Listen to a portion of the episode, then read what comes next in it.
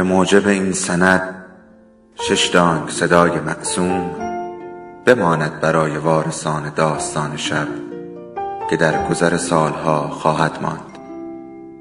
ارادتمند داستان شب.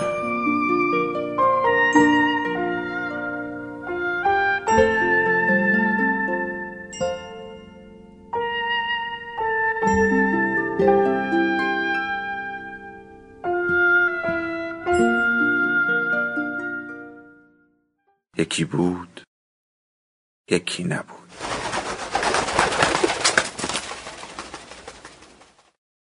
دمدمای غروب اوایل بهمن ماه. سوز سردی از روی برفایی که شب گذشته آمده و کوچه را سفید پوش کرده بود. مثل سوزن به صورتم می‌خورد.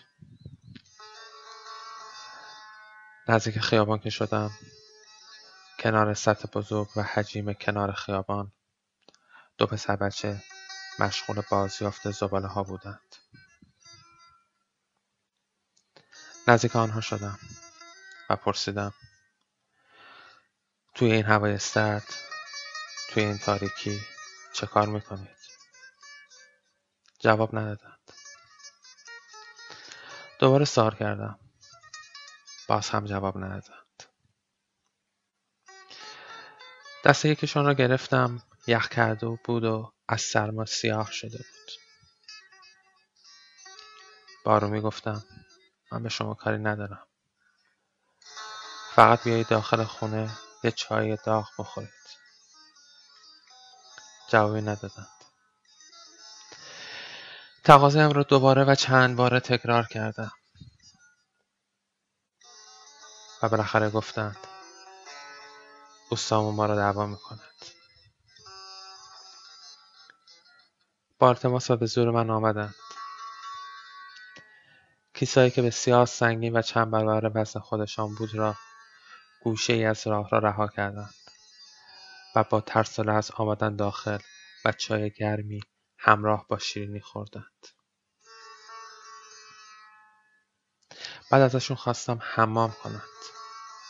قبول نمی‌کردند. از همه چیز از همه کس حتی من وحشت داشتند. بالاخره یک به یک رفتن حمام. تنپوش و کفشهایشون بسیار کثیف و نامرتب بود و دلشوره عجیبی از دیر رسیدن و اوستا داشتند. حالا با لباسهای کمی مرتب و سر و تمیز و چشمهایی که برق و زیباییش تازه معلوم شده بود راهی کار شدند. زمانی که می‌رفتند هر دو باغ غریبی داشتند. از روی کنجکاوی پرسیدم چرا؟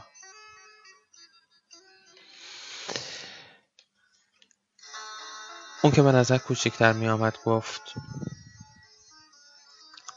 کاش میذاشتی همینطور بمانی کاش ظاهر ما رو عوض نمی کردی حالا احساس می‌کنم دنیای بزرگتری هم هست.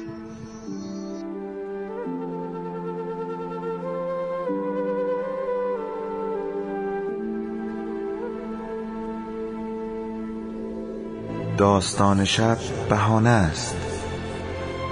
برای با هم بودن دور هم نشستن شنیده شدن.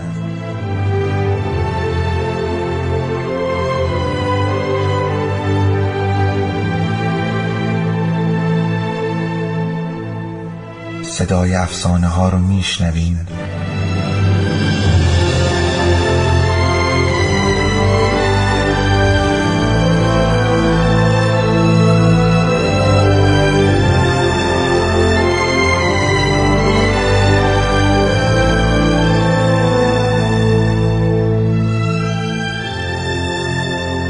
sabe tú.